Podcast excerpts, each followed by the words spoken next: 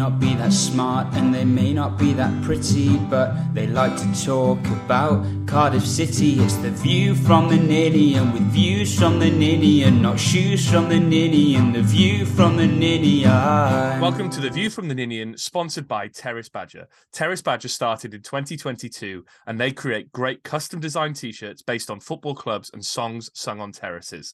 We're proud to partner with a locally run business, and you can get 15% off at terracebadger.com with the code VFTN15. Welcome to another episode of The View from the Ninian, as sponsored by Terrace Badger. Uh, you heard the intro, VFTN15. Go and spend your money on the Terrace Badger website. Their hats are delightful. We've all got one and we love it.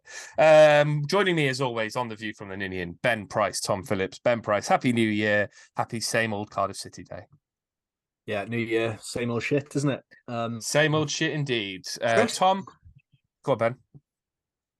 As I said, the rest of you started off well. Cardiff just brought it back down with a thud, didn't they? The optimism Yeah. went by midday. Yeah, I mean, it, it was a terrible start. We'll get onto that in a bit. But Tom, do you share the same feeling as me and Ben? No, I'm I'm I'm remaining positive. We've only lost one game this year so far, so you know, you've got to you've got to look at the positive. Come on. Uh, before we get on to that game, we have to talk about the the Twixtmas games. Uh, Boxing Day against QPR, a few days later against Coventry. Who knows what day it was? Time becomes a bit of a mess at that point. Uh, ben, it was pretty toothless against QPR. Um, neither team really set the world on fire. Are there anything, any positives you take from that game? Obviously, we saw Colwell start. Was there any anything that you would like to take from that game as a positive? Uh, defense looked all right. O'Dowda solved the issue at left back, didn't he? Um, Yeah. he started starting to really sort of solve a problem there. That was a positive. Other than that, it, was just, it was just a nothing event, wasn't it? does him solving a problem at left back then mean that we then lose an attacking strength of O'Dowda? We need to solve a problem further up the pitch because I, ag- against Blackburn, he seemed to be everywhere on the pitch. Obviously, we'll talk about the Blackburn game, but he's strong everywhere. But it takes away something up from the top top half of the pitch, doesn't it, when he plays in defence? Yeah, you're losing a lot of quality going forward. Um, he's been our best performing winger. Um, but that isn't much of a compliment with some of the players like Ojo, the way they've performed so far this season. Yeah. Um, but yeah, you are right. You do lose a lot if he's go- going forward with him if he's playing a left back. But I just don't trust Nkonku, and like just having someone that can actually defend there has made a bit of a difference. Yeah, I know what you mean. Um, Tom against QPR, our two best chances fell to the marionette puppet himself, Kion Etete. Um, what did you make of the chances? The second one, he blazed wide. The first one, he put just wide. Um, he could have done better with the first one. Could have done better with the second one. Possibly, but I think this sums up kind of how tough our performances are that we clutch to these sorts of chances. Um, well, we created very little. The first half was one of the worst halves of football Yeah, I've seen in a long time from both sides. Um, and second half, I thought we improved. Second half, I thought we were okay, but you know, I, normally you look at these games and you go, "A point against QPR isn't too bad." But the problem is, every game we look at, it's oh, a point against them isn't too bad, and that's all we're getting. So Yeah. it becomes a little bit more worrying. But I think like the the BBC report, like the, the first sentence in it is like Cardiff and QPR settle for a point piece and a forgettable nil nil draw, and that just sums it up. It was completely forgettable. I had to kind of watch the highlights again now to remind me. I watched him this was. morning as I well. was like, what happened in that game? And it turns out nothing. Um, yeah, it's just it sums up a lot of our games. It's just a drag where we don't look like getting a win out of it. Uh, talking about other forgettable games, Ben Price, Coventry was just a few days after QPR. Um, even more forgettable, really, was it, than the the, the QPR game? It was mind numbing, wasn't it?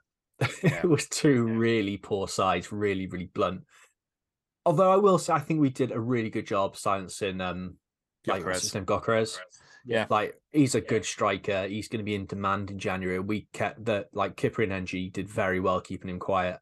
So that is something very positive to take out of it that we look shaky because I think a few weeks previous he would have somehow popped up with something very simple, and we seem to have cut a couple of mistakes out there.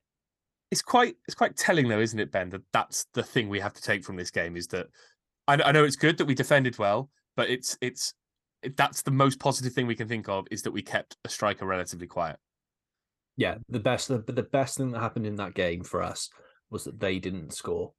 Yeah. It's a really, really poor and sort of damning insight- indictment of where we are. Um, Tom, despite keeping Gyökeres quiet, they they still had some chances. Uh, again, rewatched the highlights this morning, um, and it, it was largely them with the best chances. Were we lucky to get a point from that game, or do you think a point was a fair reflection on things? I think we were lucky first half. I thought we we created again created nothing going forward. We were fairly solid at the back, but they did have a couple of chances where they probably should have done better with it. I, like I think a win for them would have been harsh, um, but I think we can still count ourselves a little bit lucky in that game. Um, but you know when they've got the quality like Dockers up front and we and we don't concede a goal, it you know it's decent. But the problem is at the moment that looks like the only way we get points is nil nil draws because uh, you you know we concede a goal and as a general feel went oh that's it then that's done you know because we concede first and we don't get back into games um Yeah. but you know again like i said in the last game a point there in that fixture on, on yeah, isolated isn't a bad point to get but it's worrying when it's combined with others. But yeah i think we should hold on to the, how solid we are at the back at the moment. I think that's the one real positive we've got because we are creating nothing. So again a lot of you know you know play coming at us and we are staying pretty resilient. So i think the one thing we've got is you know we have got a, a solid defense. O'Dowda is slotting back into it's great. I think we could put him anywhere on the pitch and he'd do a job. That's the problem if we could clone O'Dowda and you It's- know have a team of 11 O'Dowdas, it'd be fantastic i think It's so it's so funny, isn't it? Because I think I think O'Dowda has probably been our most consistent and best performer this season. Really, if you think of the consistency he's brought to the team and and and you know the, the fact he's being asked to play three or four positions at times is is is stunning. But in the summer.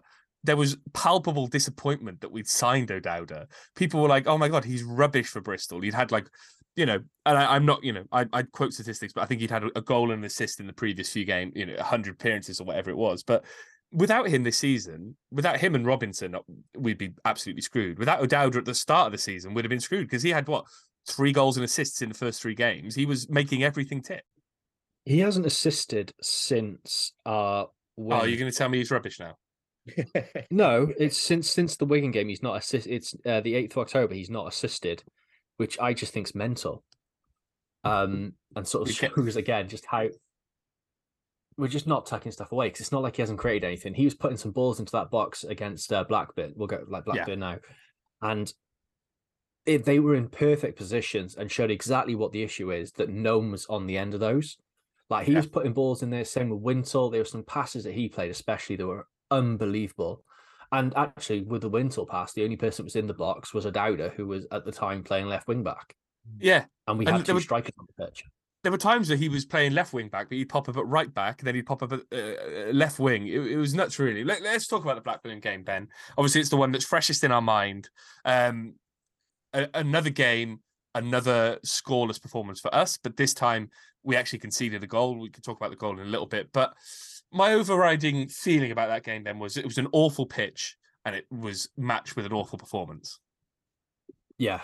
Um, yeah, I tweeted about it looking like the pitches I play on Rodrigo Park in Newport. Um, it was horrendous how quickly that turned up.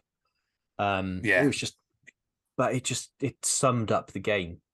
It just made a terrible game even worse because the ball was sticking a little bit. You couldn't really knock the ball about the way we sort of try to. I would say we like to, but we just try to do it at the moment. Um, it was yeah, just added to it. We all- we had enough. We struggle enough without that slight handicap. I think it just made the problems ten times worse. And just yeah, why Sky picked that for a twelve o'clock kickoff to start off the new year of their football coverage? I have no idea, mind. I was going to say, I mean, when you think about the fans, I think there was there was talk of there were a lot of straight through crews that I saw on Twitter, which you know, all all, all power to. Um, I saw. I, yeah, full respect. I, I would embrace it myself if I had the the heart for it anymore. Um, 4 a.m. was some of the earliest pickups I saw. Generally, sort of 4:20 at places like Barry. Um, Tom, why couldn't they have just picked a normal game? To, to I don't I don't know who else played yesterday, but it must have been closer matchups uh, than than us versus fucking Blackburn. It's mad because like we're the two two out of the bottom three teams for expected goals this season. We're boring teams to watch. The amount of airtime we've had over Christmas is bizarre because we are a Coventry Bristol would have probably been better, or Blackpool Sunderland. anything would have been better. And like you said, it's cruel to the fans because it's a long way to go as well. You know, 12 o'clock start if you're playing someone who's 30 miles down the road is fine. You know, it still might be a push after New Year's Eve to be fair. But like Blackburn is just it's just absolutely cruel. I know to put and even to put any Sky viewers through that is cruel as well.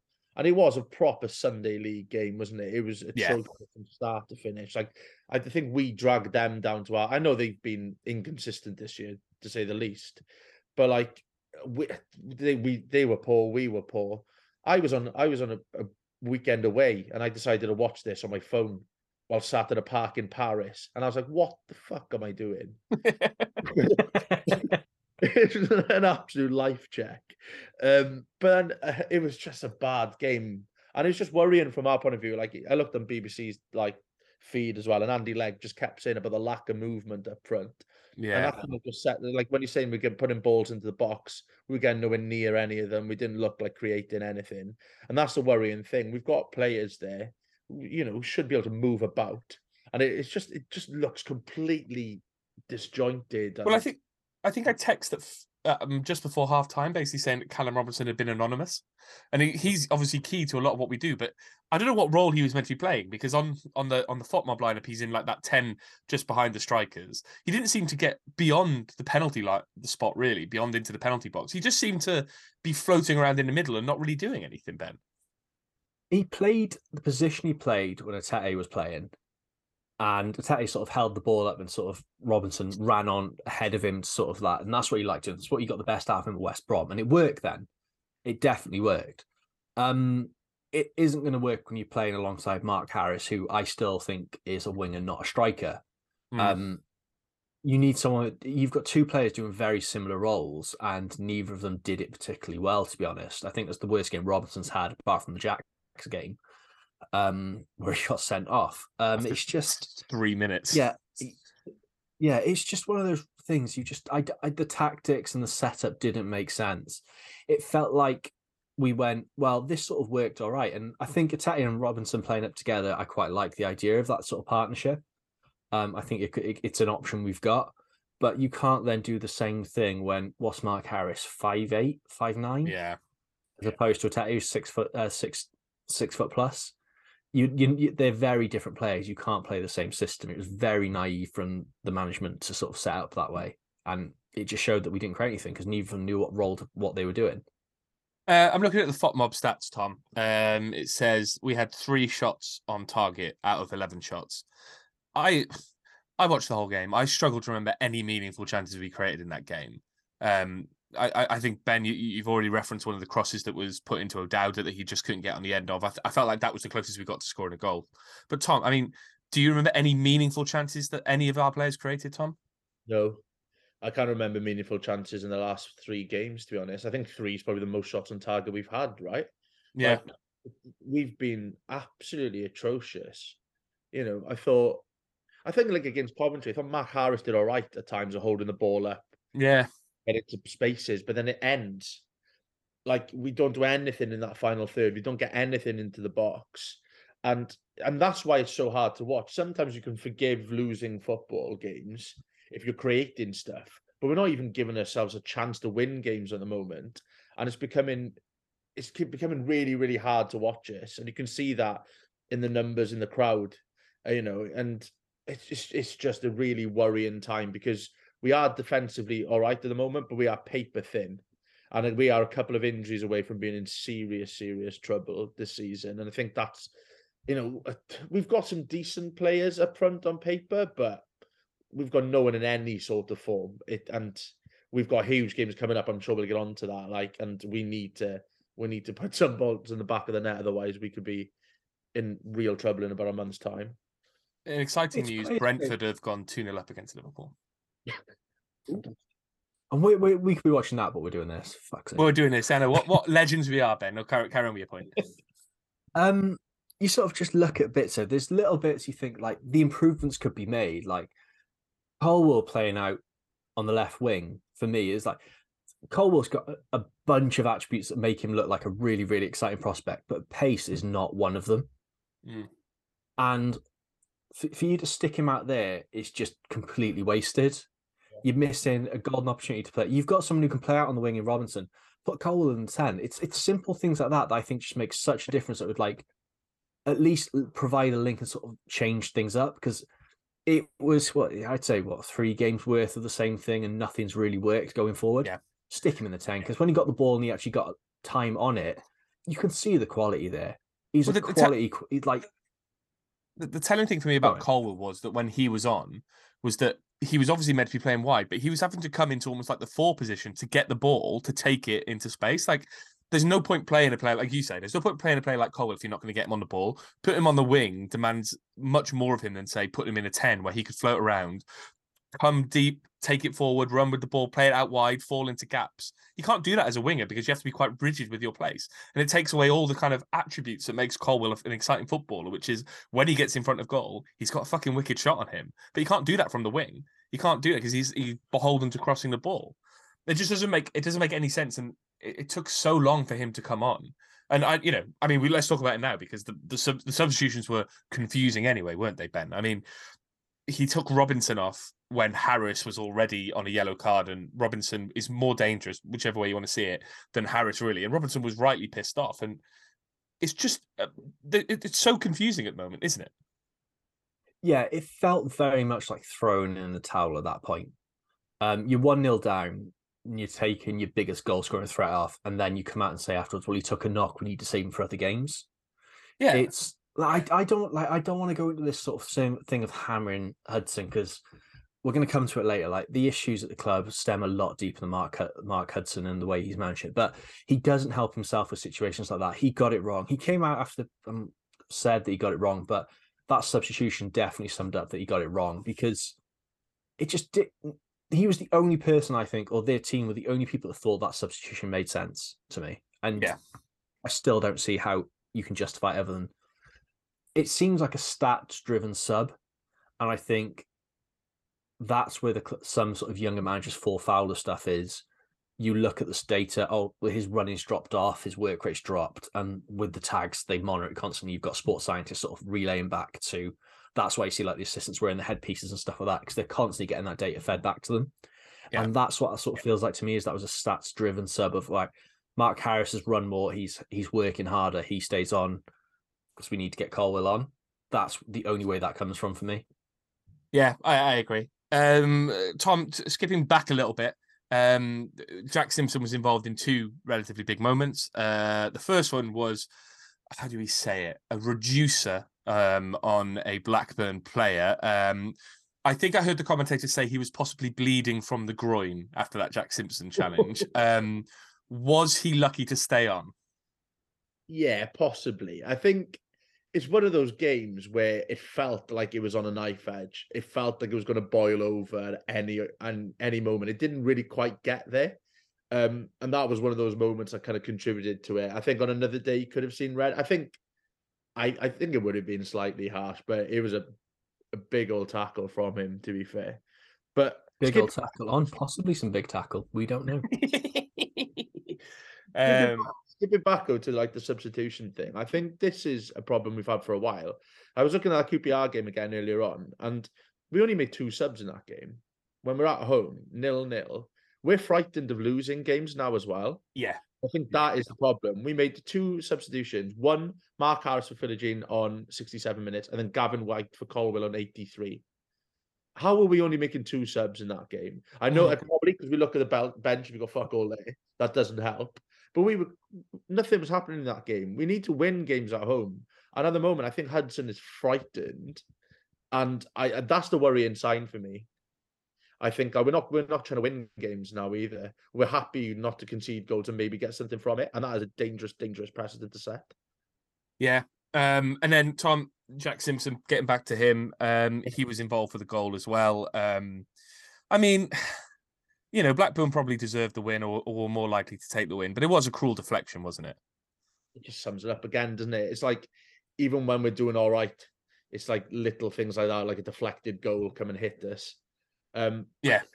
we would have been lucky to get anything from that game, but I don't think Blackburn were good enough for three points either. I think both of us should have been penalised and from that game somehow because it was an absolute dross to watch. But you know, it- you kind of when you're not creating stuff yourself, you invite problems like that onto yourself.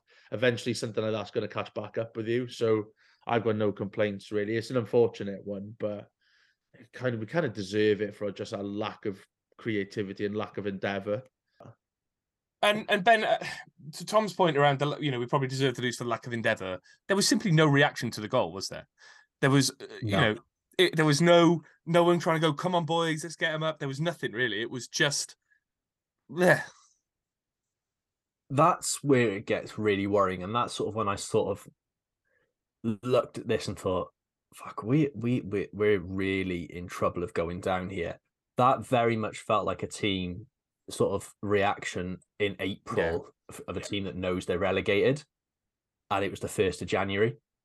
That's what it felt like. It just felt like fuck that we just have nothing here, boys. We're done. There was Yeah. just no belief. It was just it wasn't like it was just desperation and just shit we're done here. There's nothing we can do. I don't know what we're going to do. The, you look at the bench they're going what do we do? The whole club felt clueless of how to get back into this game and that's the issue isn't it? The club at the moment the club feels clueless about how to win a game of football. Well, I mean, Hudson admitted so much in his press conference, didn't he? Um, I think Tom. I think we talked on the podcast before about people like Harry Arter who would just chase the ball out of out of out of you know off the pitch, boot it away, and everyone would go fucking yeah, that's what you want to see. I mean, I don't really want to see that, but when you go one 0 down, you want to see something, don't you? You want to see someone. You know, we had spent most of the game putting in hard tackles, but you want to see someone chasing the ball down. There just seemed to be the only person who looked like who wanted it was Colwell, as we already discussed. He was coming to get the ball. Apart from that, it, as Ben says, it just it, it feels like a lost cause already. Yeah, it does, I think we're very lucky that there's a lot of other shit teams in the league. It's like I looked at the form tables the last five games, and we're actually only 18th in that. I thought we'd be lower because this year it's a poor, poor league. But like, yeah, in terms of- Terrible league. like you do just want. I know it's too simplistic to just have people running around, but you want to see reaction of some sort. You know, someone you know trying to g the players up. But I, but the problem is, I think if you've got general apathy off the pitch, it will reflect back onto the pitch. And I'm not saying that fans should pick it up because why should we pick it up when the club is in the state it's in? And I think that's the worrying thing is that we haven't got that atmosphere to get the players going. We haven't got the players getting the atmosphere going, and it's just that vicious circle now that we're going to really struggle to get out of. And we've got a big few weeks ahead. But yeah, we're lucky. Like you look in that form table, Blackpool, Norwich, Birmingham, QPR, Rotherham, and Wigan are doing worse than this. And I'm looking at how the fuck are people doing worse than this? But I suppose before that defeat, we were unbeaten in five, was it?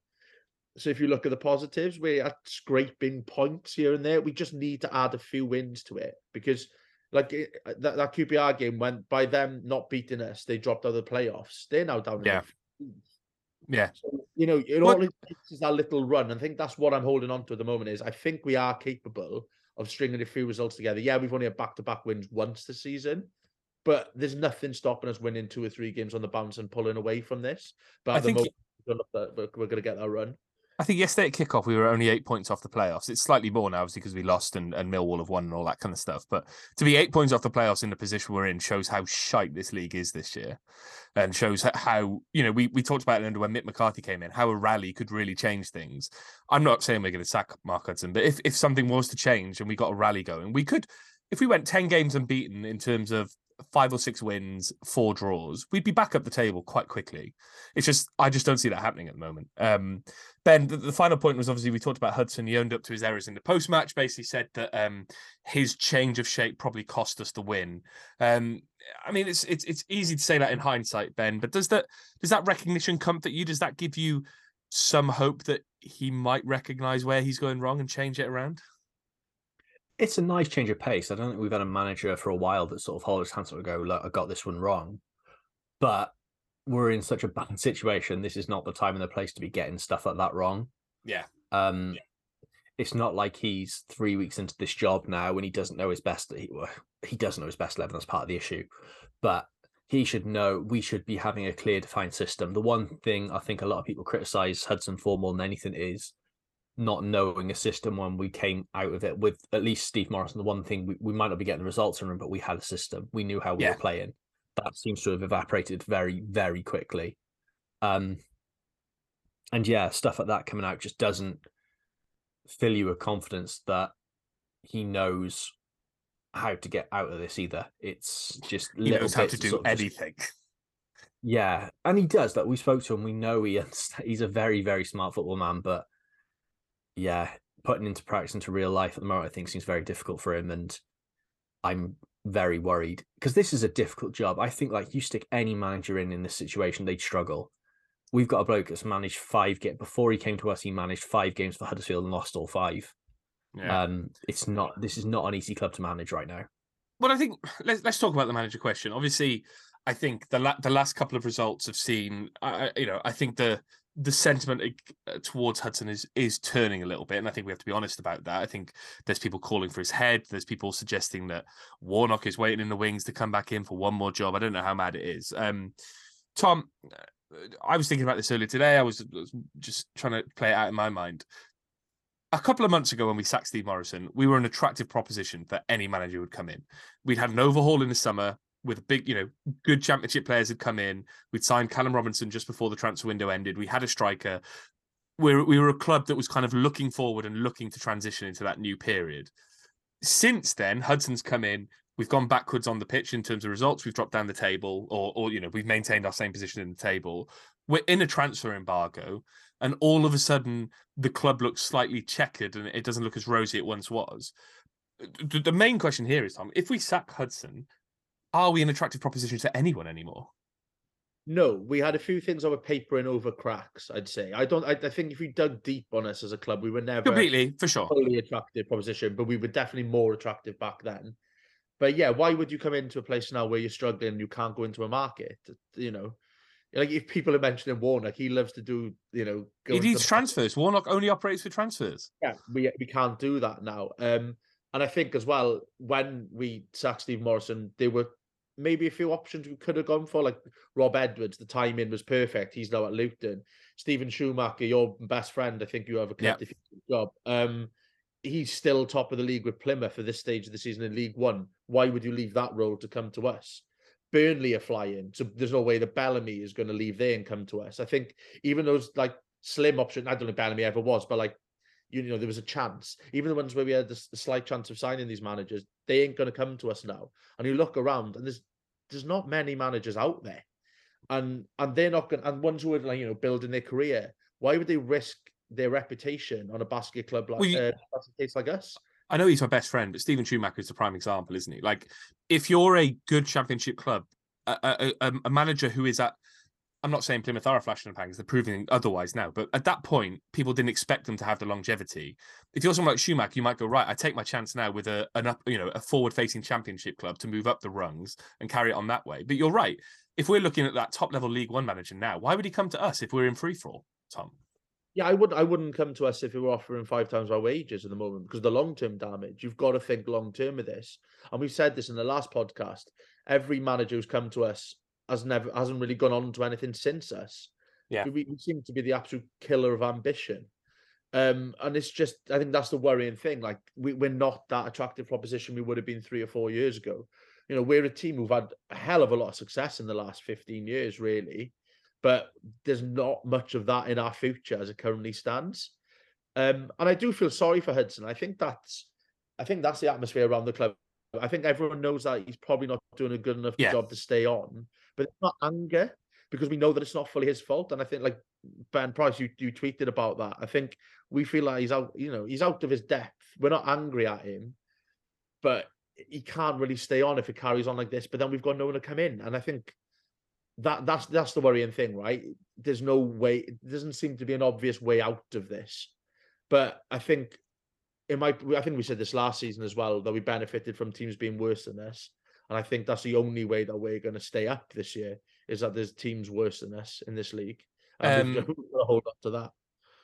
Ben, let's talk about your tweet. Um, it did some numbers, uh, over 100 odd likes. Um, I saw your reaction to people suggesting that Warnock should be the right man to come in. Um, what, what's your take on it? You know, expand on your tweet for those who haven't seen it. So I'll bring it now. It's probably easier to do it that way. Um, This too. So relegation. I tweeted relegation is happening with or without Hudson. He isn't the main issue. The mismanagement of this club over the last ten years has caused this. Short-term fix with a new manager uh, prolongs the inevitable. With this lot in charge, we'll be in League One at best and bankrupt at worst. So you, it's it goes back to the same thing we've spoke about for years, doesn't it? And again, it's it's highlighted by when we're saying you look at those managers available, and we never even went out to look at them, did we? It was Yeah. only the one option, and it wasn't like the club did it because it was a clear plan. They did it in the hope that Hudson would pull up trees, do a wonderful thing like Steve Morison did, and sort of the fans would be clamoring for him to come on board. And that didn't really happen. And that's not Hudson's fault. There's a lot of mess going on behind the scenes. Um, again, then you add the transfer embargo on top of that. It's just mismanagement. a multi-layered shit show. Yeah, and it's only going to end in one way. And whether it's this year or next, or the year after that, I think with this regime in charge, like I'm not saying Tan has to go as owner, but I think there's people at the top that definitely have to go that only seem to pop up when it suits them and suits their narrative, refuse to answer questions. Again, you look at the situation with the club. There's been no communication from any of them what's going on. They've sort of left Hudson out to dry. We're in we're in a transfer embargo. We've been on talks about going. We're hopeful of getting this sorted, but it might not be in January. That's not good enough. The club knew about again. We speak about the club knew about this embargo before it got announced to the press.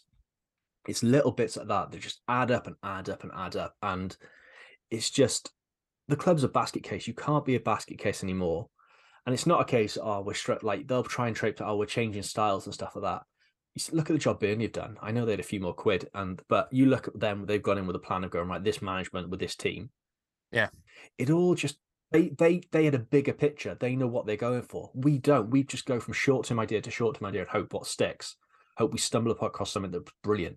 We this situation could be avoided when Warnock left. There was no This- real plan. it's it's it's really annoying because it felt like in the summer, Tom, that we knew we were go- we were we were building towards something. The Morison project. We all talked about a project. We signed all these players. It was mm, it was going to be the, the the change from short termism to long termism, and it lasted what two months. You know, he signed a permanent contract in the summer. Obviously, he'd been there longer, but that whole thing lasted until September, where we just went fuck it, let's sack Morison without a plan afterwards. Yeah, I think like the getting rid of him thing wasn't the main issue. It was that lack of plan. But like there was optimism. I think it was kind of optimism with a, a ceiling. You know, you look at our season predictions, none of us said we, we were going to be in the playoffs or anything like that. I think we knew that mid table was going to be best, but that still would have been an improvement. And it was worth it was about building, you know, you're not going to bring in 17 players and be a cohesive unit straight away. But we like you said, we felt like we were building like a plan. We had a way of playing. We were starting to try and find it, but we've gone backwards like like years Uh, over the last couple of months, and it it feels like this isn't really rescuable by the end of the season. I think, like what Ben said there, like relegation's inevitable, not necessarily this season. I think it's just if we if we escape it this year, that's what it is. It's an escape, and then we'll be the same, you know, same next year and the same after that. If not, like dropping a place and a place again. And there's not always going to be a shit league like this year. There's a reason that Burnley are absolutely running away with it. It's because it's easy for them to pick up points against what is an average league. And, and if we're not picking up points in this average league, we're in trouble. And that's going to continue if we don't invest in the right areas and we keep doing things on a short term basis by hoping assistant managers can step in and become a wonder manager out of nowhere. And you, you don't know, that's not a long term plan. it's not just a case of escaping this league. It's like the part of what I said with the short term fix is like you bring Warnock in, we're back to where even if we stay up, we're back in the same situation. Look, what's he, 73, 74? Madness. I know managers don't stay at clubs long, but even then, there needs to be like a long term fix. Warnock's a short term manager, sort of, I think, even he knows by his own admission, sort of like that way of football going is massively out of date now Yeah. and not going to happen. Yeah. Clubs need projects. You need to have a long term strategy at, at best. Every team that's succeeding has had that long term strategy.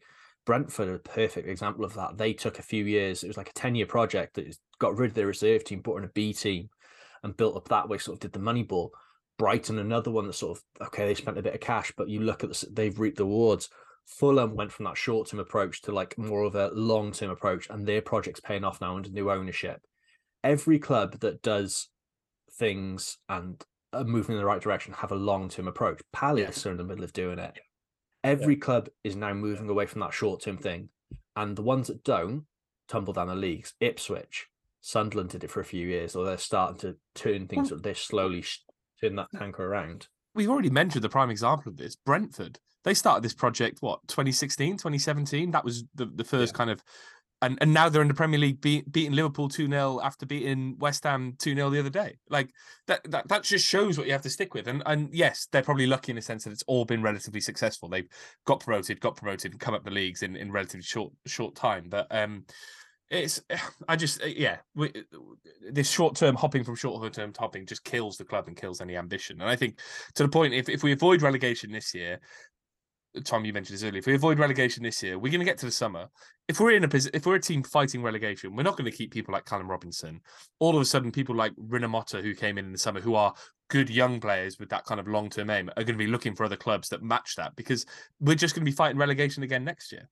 Know about- Um, and an embargo, exactly. So we're screwed either way. But I can bring you some good news. Um, Global 24 7 News, that trusted and loved news website, um, is reporting that David Sullivan, remember David Sullivan? He's going to come and save Cardiff City and buy us because he's selling his stake in West Ham. I have no idea where that's come from. Global 25. Don't look so concerned, Ben. It's a shit news website. Don't worry about it. Um, no, I get that. I just think that he's still at West Ham. Well, I don't know, but like this is like us going back. This, you know, it's like us going back ten years, isn't it? Because Sullivan was always going to save us after Hammam sold us and all that kind of stuff. I'm all, so, I'm all for the Dildo Brothers coming in. All for it. That'd be a right laugh. well, we've got the fucking dildo brothers there now, haven't we? Um, before we talk about the wider state of the club, I thought I'd jump to Twitter for some um, for some uh, light relief uh, Oh, before we get onto the darker stuff. Um, geez, world! Since my first game in 1969, I've never felt so dismayed about this club. On and off the park is a total disaster with no obvious recovery route. What should I do with my season ticket? Oh, it's bright and joyous in the Twitter comments. Um, ben, what would you do with your season ticket? Um, nice coaster. Yeah. that's about all it's really worth at the moment, isn't it? Because like they've bought in this credit card feature that doesn't really work. Um, yeah, coaster. Um, or it's getting we've got a cold snap coming. If you haven't got a Oh, scraper, de-icer. de-ice Yeah. it, yeah, perfect on the windshield of your car. That Lovely stuff. There, there, there you go, G's World. Uh, Brandon Arthur, Tom, this one's for you. Will Cardiff score a goal in 2023? Oh, I'm an optimist, so I'm going to say maybe. uh, Dan Barnes, there's not much to say. It's hard to support this club, which I don't feel is our club anymore. Money's always been the issue, but to have the identity stripped away also, what is the aim? Who even are we? Christ, two days into New Year's and we're already getting existential on the podcast. Um, it's got a point though. Uh, King K, been a minute since I was here last. Just wanted to pop in and say, holy fuck. I was down when they got rid of Morison, but this is outrageous. I have no hope for the club, no faith in it whatsoever, and I see no sign of anything getting better. Sorry for the positivity. Oh my god. This is so bleak. Oliver Reese. I don't know who made the bigger mistake. Cardiff giving Hudson the full time gig, or me asking the bar in Glasgow to put the game on instead of the darts. Club's in serious trouble. Do we stick or twist? Uh, Stephen Harrison. Not even sure what to say anymore. Trying to stay positive, but they are not helping. Where do you see the next win coming? Ben, are we going to win in the next couple of games? Are we going to beat Leeds on Sunday? I mean, that's the one thing I could see happening is us somehow scraping a win against Leeds. Um, Yeah. because they Yeah. don't look particularly great either. But I could quite easily see them come in and smashing us as well with their ten thousand fans, however many they're bringing. Um, We'll talk. Yeah, yeah. we'll talk more about that game towards the end in our little preview bit. Uh, Adam Tibbs, the best thing that happened this week is that I got so drunk on the way that I don't remember any of the Coventry game. It's so depressing following the club. I'll never stop. But Jesus, it isn't fun at the moment. Uh, Tom, that kind of sums it up, really, doesn't it? That one line. It's so depressing following the club, but I'll never stop. Yeah, that's the problem. You can't just leave, can you? You know, once It's like in, Hotel you're in. California. You can check out, Yeah, you can never leave. Yeah, like you know, you you can't just switch teams or anything like that. You're stuck with Cardiff for life now. So yeah, we'll have to just grin and bear it. Uh, the common bluebird are the players genuinely this bad, or if they just lost confidence and self belief? One can be turned around by a new manager who is good at man management. The other is a more bleak outlook. Tom Lang, frustrating that we don't just score, uh, don't just shoot more. Coventry first loads of half chances, but we took for the perfect goal all the time. Blackburn and QPR truly painful to watch. Zero creativity. Start to see unrest in the camp. We can only stay positive for so long. Difficult times. Um, Alex Strange, what's the least damaging way we could get out of the ownership situation? Feel like the board have mismanaged us so badly we're going to be impossible to buy, or worse, go bust. Um, we, we will talk about that in a in a brief in a brief moment. Uh, Chris Stephen, fans voting with their feet. How off are fan protests with this current leadership? Um, ben, we, uh, you know, there's there's questions that people have asked that we, we can get to in a little bit, but is it just so much apathy within the fan base at the moment that you don't see protests happening? Yeah, that's where the danger is, isn't it? Um, I, it's not so much. Yeah, the apathy is that they just don't think there's any way out of this, do we? Yeah. Like, who's going to come in and save us with the situation we're in? It's been so badly handled for so many years that the only person, the only people you see coming in to buy us are mentalists, and that's the last thing you need at this situation. Um, like the amount of protests the club have had in the years have organised very, very quickly. Um, and yeah, there's not really talk of it because I just don't think people care enough anymore. And the club mm. should be really worried about that. Jesus, this is so big. Harris, what could we possibly do? Tan clearly won't get a manager with experience and won't sell up. Who wants to take over as a manager or an owner? It's a death trap. Sam Hill, board's decisions yet again defy all lo- logic. Morison, no messiah, but it's his squad been passed down to his coaching staff, which Tan branded the results of not good enough. Hud shouldn't have been put in this position. Poor decisions, lack of investment, the inevitable may be happening. Chris the Bluebird, why is Hudson taking the blame for a shambolic, lackluster team? After today, I generally think we need an overhaul from top to bottom. Tan needs to sell. The board needs to be sacked. Most of the squad needs to be let go. We can't sell them because who would buy them? And we start over. Here's one for you, um, Tom.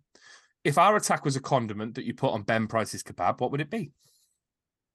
Oh, oh, that's a really tough one. What's the for me? Horrible. I was just, it'd be mayonnaise probably.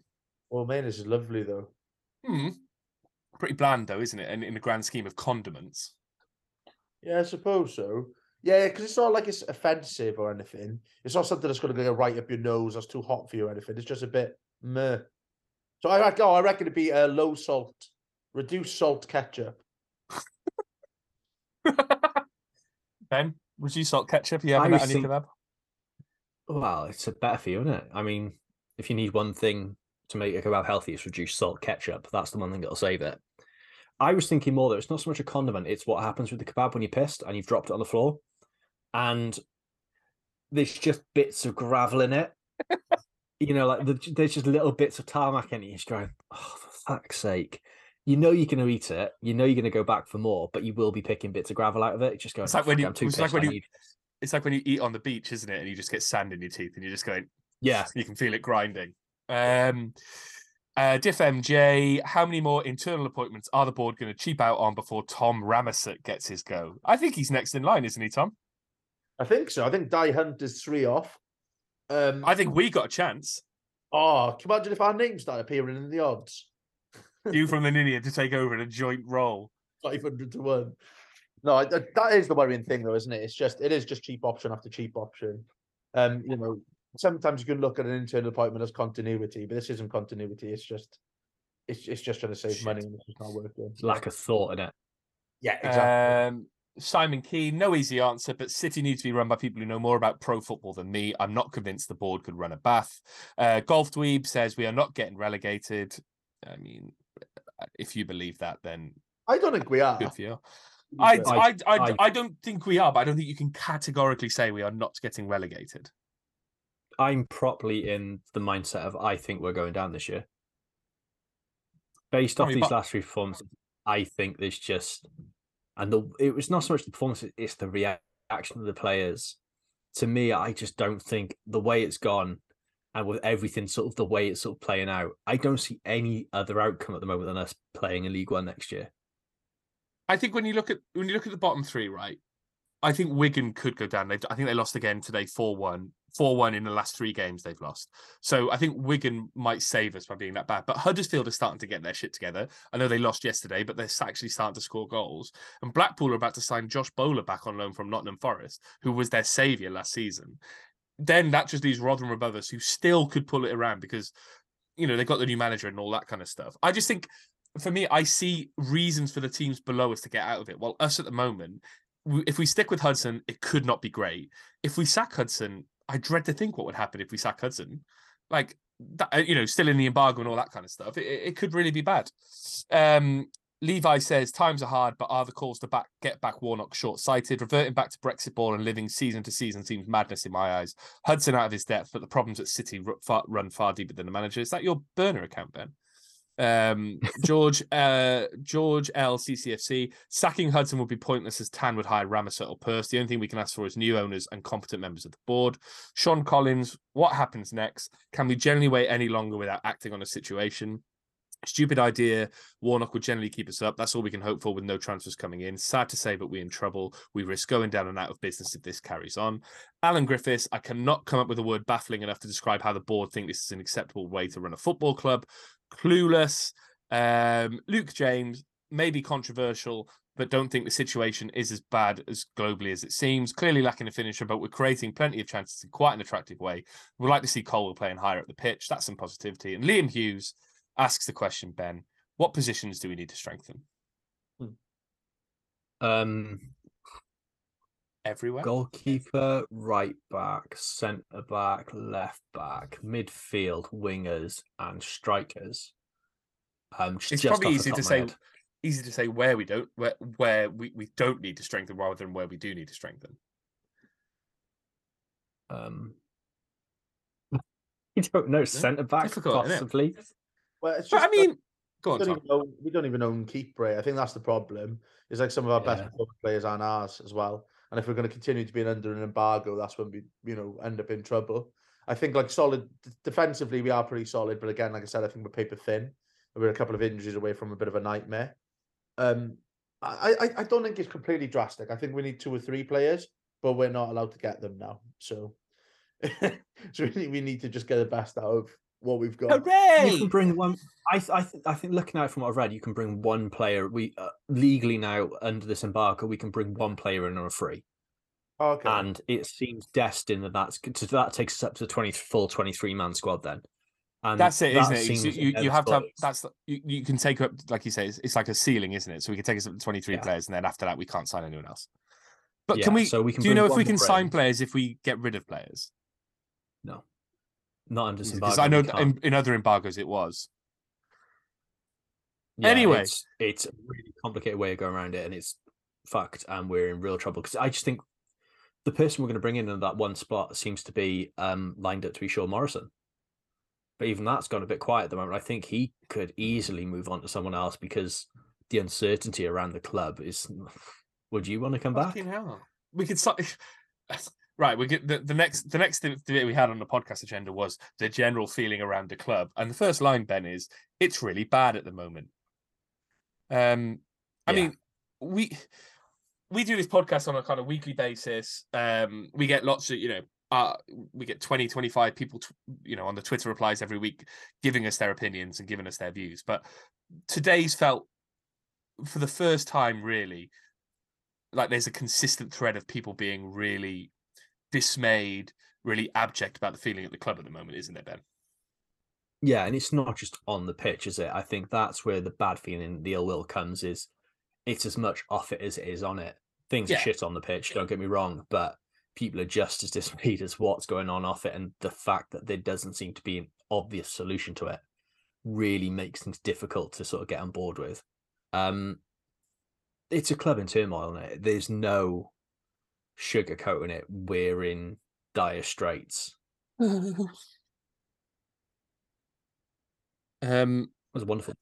noise.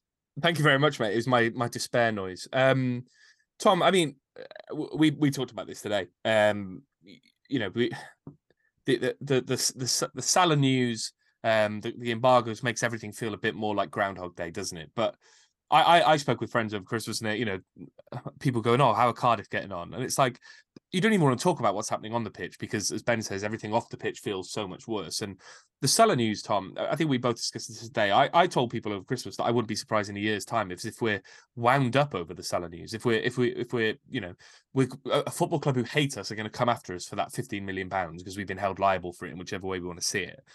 It could genuinely be the ending of this football club, couldn't it?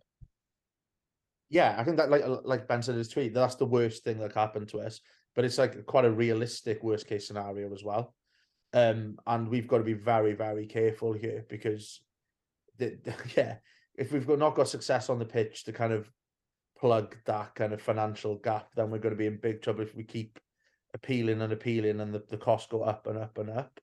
Um, and I think that's the scary thing about it. So I don't mind losing games on the pitch, but I don't want to lose my club. Yeah. Um, and I think that's why people are quite apathetic about it.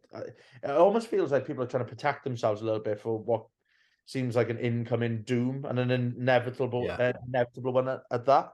And it, it's a really, really scary, but real thought that we might not have a team to watch in three years' time. And I think, yeah, that that is the petrifying thing about all of this. You know, there's been a human life that's lost, and then we might lose a club as well. And it's you know, it doesn't get worse on both of those things added together, really, when you support a football club. Um, Yeah, people. I like I, Ryan um replied to my tweet saying, sort of, let it let it burn down and start again. Um, we go down, we start again. But yeah, that's the issue, isn't it? There's a very, very real. Pro- this is probably the most at risk this club has been since probably the what late nineties when we were sold for a fiver or whatever it was, like those sort of days. This club is like, and that's why the club are so strong on fighting this salary appeal. They're in too deep. Yeah. He's admitted they've admitted themselves the money's not there. The club can't pay this. The club pays it. We go into administration at best or bankrupt at worst. It's a horrific situation financially, and there's no obvious way out of it on that side of side of things. Um, yeah, we go down and like going down to League One isn't this magical fix. It's not. The it's not a fucking laugh, gold- is it? But some people seem to be No, treating it. Yeah, and like people, like you got to think of everything that goes with it. People will lose their jobs at the club.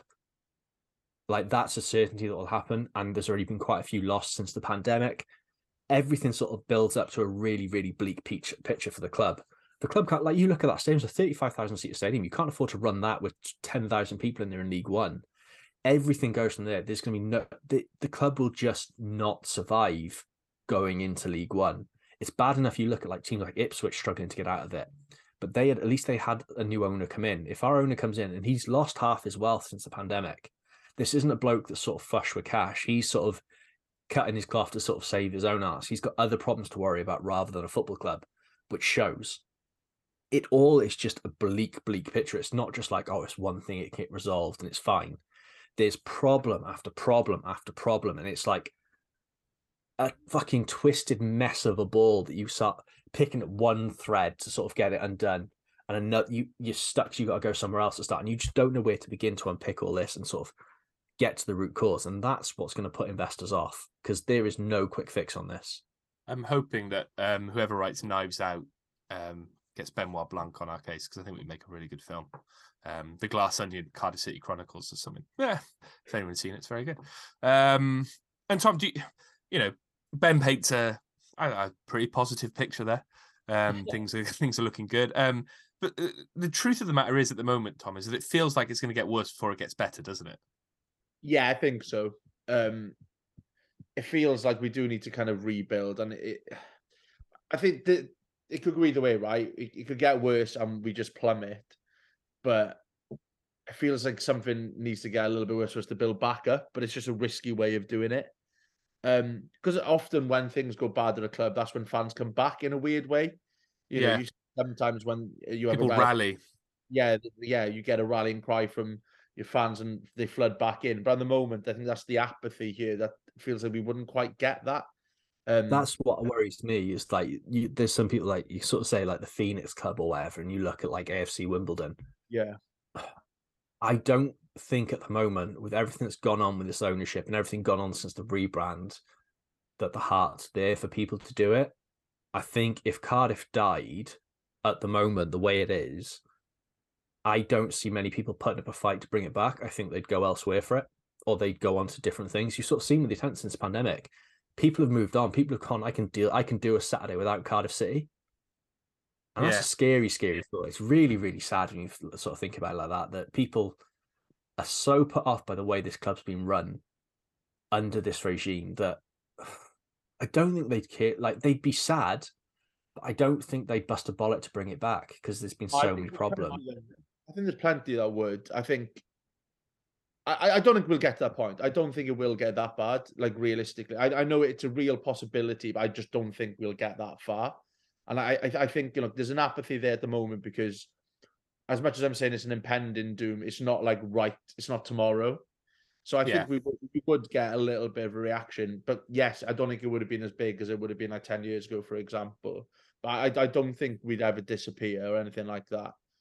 But you know, it's just the gen. I think like segueing into what we've got coming up next. It's worrying thing. Sometimes when things are going badly in the league, you've got the cup as an escape, right? And you've got a Premier League club coming to us. One that we've got a bit of history with. We've got FA Cup drama with, and we're not getting anywhere near filling the seats for it. Um, sorry, are you hosting this podcast, Tom? That that was my job to segue into that bit. I just it was a point. All right, yeah, I'll shut up. Sorry. Go on, Ben. it's and it's nice that Tom that some oh shut up. Uh, no, that- that's literally where I was going to go with this. That's literally where I was going to go with that. Like, usually we'd see the couple as an escape, and we'd have a, you know, we've got a Premier League club coming down, and the, the thing that I've noticed, obviously Leeds have sold what six and a half thousand tickets. Apparently, we've sold five. I don't know how, you know, the, the veracity of that statement, but Tom, it's it's a neat summation of where the club is at the moment, isn't it? That we can't even get more fans than the away team for the FA Cup game. That was well put, Ben. Well done. I don't think I could have done that. No, Uh, so, so I shut up. no, but it is. It is worrying. I, obviously, it's on TV as well. I think that you know, so some And it's a Sunday, blah blah blah. yeah, blah blah blah. The usual excuses, but you know, it's Leeds. Like it's, We it's a- hate Leeds. We always sing it. Yeah, look, they you know if they bring in, you can't just say like a Sunday's TV. That's why people aren't turning up. They're bringing six and a half thousand down for it. It's not like they've never played there either. It's not like No. it's a club they haven't visited in forty years. We've played We them. played for- that two seasons ago, didn't we? They've got a shit Yeah. record against us as well. So it's not even a place they enjoy coming. So like, It's not like they're doing great either, is it? It's like that's superb support from like a club that aren't exactly flying and like, yeah, they've got their own problems at the moment. It's yeah, it's it's fucking tragic, isn't it? you might get a lot of walk ups, right? You do sometimes with cup games, and but it's just a pity. You know that that this is a game that, as a club, we normally be absolutely bouncing for. You know, it, it- you know to get a Premier League scalp, like no Yeah. matter what the Premier League team is, but Leeds, like, that's that's one we should be really getting up for. And to be honest, I kind of am, but I, I'm just nowhere near the level I would have been before. But I wish we could fill it because it, you know, it, it could be a real you know, turning point for the club this season to have a bit of feel good factor if we pick up a result here. And it still might be, even if there's not that many people there. But it'd be great if we could get at you- least 12,000 there to look at it. You also get like good money from these cup games because everyone has to buy a ticket. Yeah. And like, I, I know, I know, there's minimum pricing within the FA Cup, but like, Ben, I just, I still don't understand why the club hasn't tried to do something here to fill those seats. Like, I, you know, I think you have to charge a certain amount for FA Cup games. I can't remember the. I think if it's at least ten pounds or I whatever it's. I think it's a tenner in it. They've got to charge. So, so, but but why why not just put them at fifteen quid or or or even eleven quid and just get as many people in as possible, Ben? Like, isn't that as simple as it is? I think they've gone for quantity of ticket price rather than quantity of like how many tickets they sell. But you look at it, it's not like they've promoted it heavy either, is it? No, I mean, It's not the there's pro- been vi- you are. Sorry. So that was trying yeah, it's not, I think you're right. And I think that's the problem. The promotion. he was agreeing with you. It's not the prices; there's lack of promotion. Sorry, yeah. Yeah, there's just been no mention. There's been no build up to it and sort of there's it's not as if there's an iconic moment against this side in the third round of the FA Cup that they could perhaps use to build up some excitement with with some people that are still at the club or sort of in and around the club or live locally. It's just it's easy fucking stuff to do. It's the basics. Pop up a video of Scott Young scoring that goal. Pop up an interview with him talking about it. It's not difficult. Andy Legg does anything. Christ, if we get stuck for an interview, we can always give him a call. I've got his. It's not like you can struggle to get hold of them. They're not doing a lot.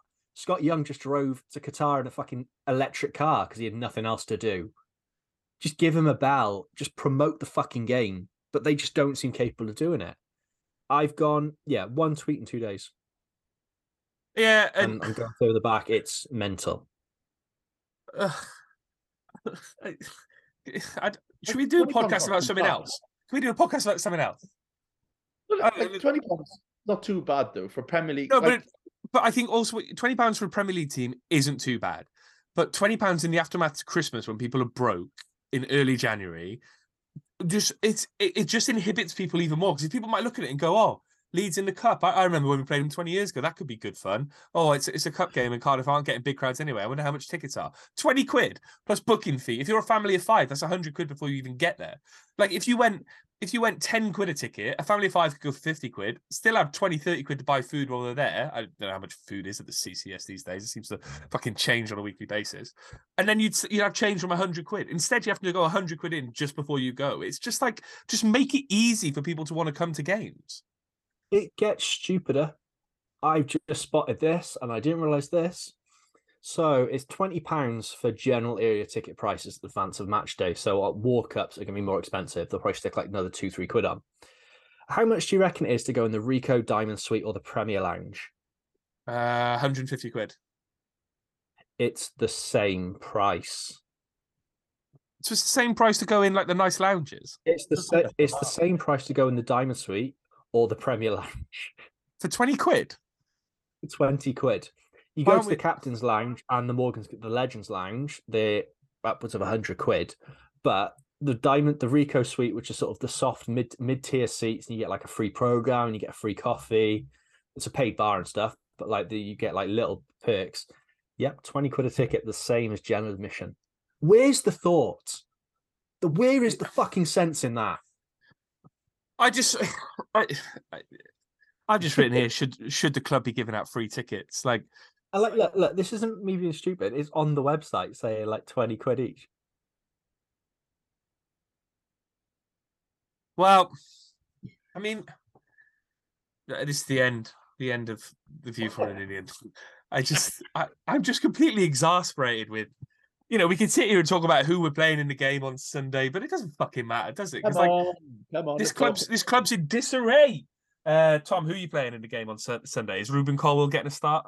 That doesn't matter, does it? No. Um, um no, you've got the likes of Isaak Davies and stuff coming back in. It's an ideal chance for him to have a run, isn't it? But I think that you don't want to get pumped. I think you. I don't. I don't think we go and rest everyone. We need to build No. a little bit of confidence as well. I think I, I'd keep Robinson in the team or in and around it for sure because you know him bagging a goal or two is not going to do any harm. Um, but you know, I think you you keep the core. You you you, change the keeper. You know, get Alnwick in there because Alex, Al- Alex an interesting one. He's not been on the bench the last few. Yeah, games. Luther was on the bench yesterday, wasn't he? so is that an injury or is that uh? Do, do we know? But they've not said anything about it. I don't. I genuinely don't know. But- this is me just sort of thinking because I thought it was strange because um, oh, what's his name? Allsop came in. Oh, sorry, yeah. Yeah, and Allsop came in sort of surprisingly because I think the club wanted Allsop. He wasn't available, then became available. I get the feeling Alnwick came in thinking he was going to be number one, and then sort of it's not happened. So I, I But- genuinely wouldn't surprise me to see the club sell him on. Like you'd get a fee for him at least, and like it wouldn't surprise me to see him be one of the people that leaves either on loan or Well, permanently at January. I've just searched, I've searched Alnwick St Mirren just to see if there's any rumours about him. Back in April, it said he rejected Aberdeen and Hibs um, to, to come and sign for, for us, basically.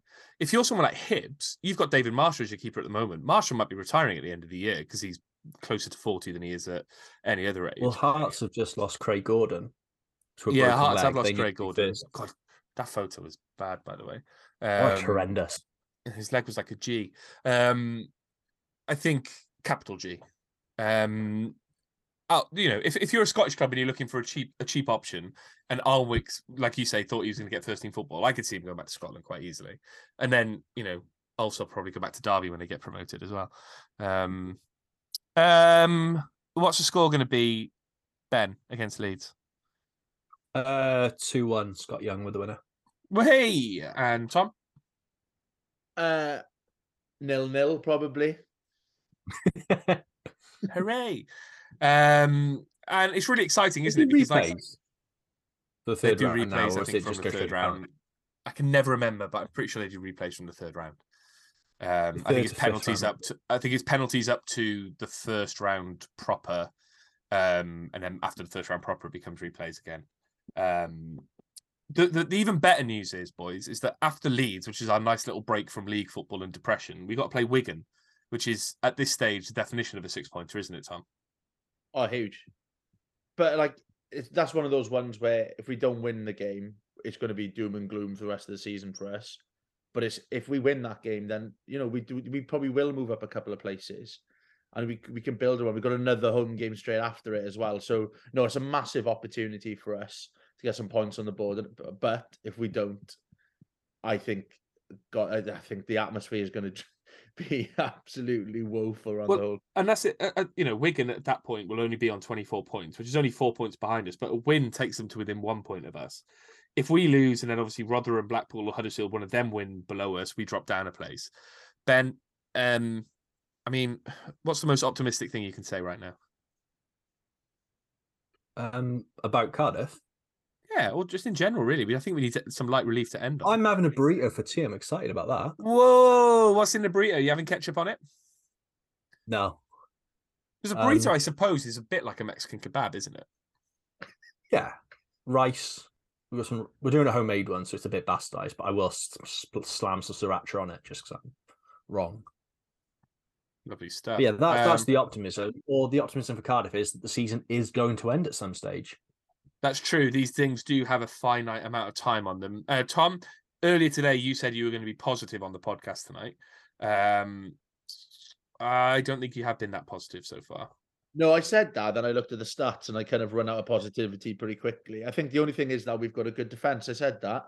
That was positive. Yeah, you did say that. I did say that at one point. Um, and there's teams worse than us. I did say that in the form table. So I don't think it's you know a complete write off yet. We're not down already or anything like that. I think we will stay up. So that's my positive note. I think we'll win a couple of games over the next month or so. All right, which games are going to win? Wigan And and, Luton away. and Luton away, yeah, because we we seem- Woo! We Yeah. love Luton away. Um, good. Well done, everyone. Uh, good, positive pod. Uh, excited for Leeds on Sunday. Um, I mean, if you want to get involved with us on Twitter, twitter.com forward slash VFT Ninian. Um, if you like what we do and you want to contribute some money, uh, Ko-fi, ko-fi.com forward slash VFT Ninian. We do this for, I don't even know why we do this anymore. It's just like a slog every week, isn't it? Talking about how desperate this fucking football club is.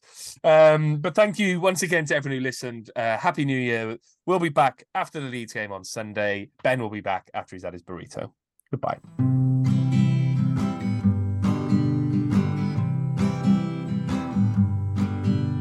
They may not be that smart and they may not be that pretty, but they like to talk about Cardiff City. It's the view from the Ninian with views from the Ninian, not shoes from the Ninian, the view from the Ninian.